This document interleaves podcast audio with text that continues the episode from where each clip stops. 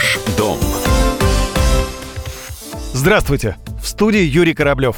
В Москве упали продажи вторичного жилья.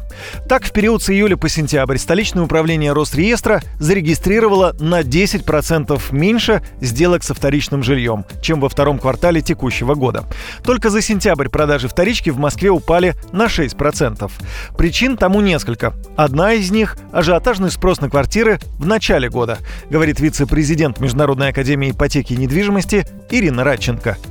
В начале этого года преддверии вступления в силу поправок 214 ФЗ о том, что будет, считая скроу, вводиться подорожание жилья в новостройках и так далее. Стройщики массированно давали рекламу, успей прыгнуть там, последний вагон уходящего поезда по старым ценам и так далее. В первом полугодии был достаточно такой оживленный ажиотаж. Покупательский спрос за счет вот этого хайпа был частично удовлетворен.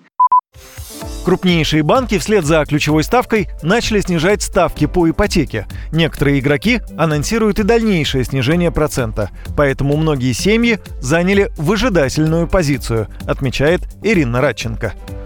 Покупатели, которые теоретически готовы купить квартиру, решили отложить это до того, как вот будет снижена ипотечная ставка. Небольшое снижение сейчас фиксируется, буквально там на 0,5-0,7%, но этого недостаточно для того, чтобы раскачать покупательский спрос. Вот если это действительно будет ниже 9, тогда, я думаю, будет возобновление, скажем так, оживления.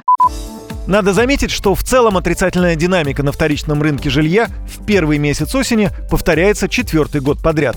Сентябрь стабильно уступает августу по объему оформленных переходов прав в среднем на 10%. В текущем году данный показатель ниже среднего. Снижение составило только 6. Скорее всего, по итогам октября и ноября мы увидим вновь рост продаж. Как говорится, на Новый год продается все, что не продалось за весь год. С вами был Юрий Кораблев. Пока!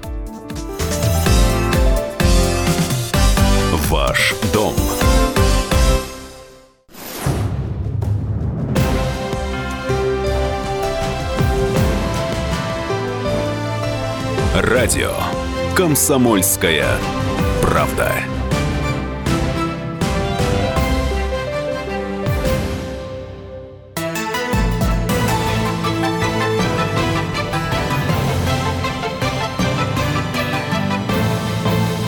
Радио «Комсомольская правда».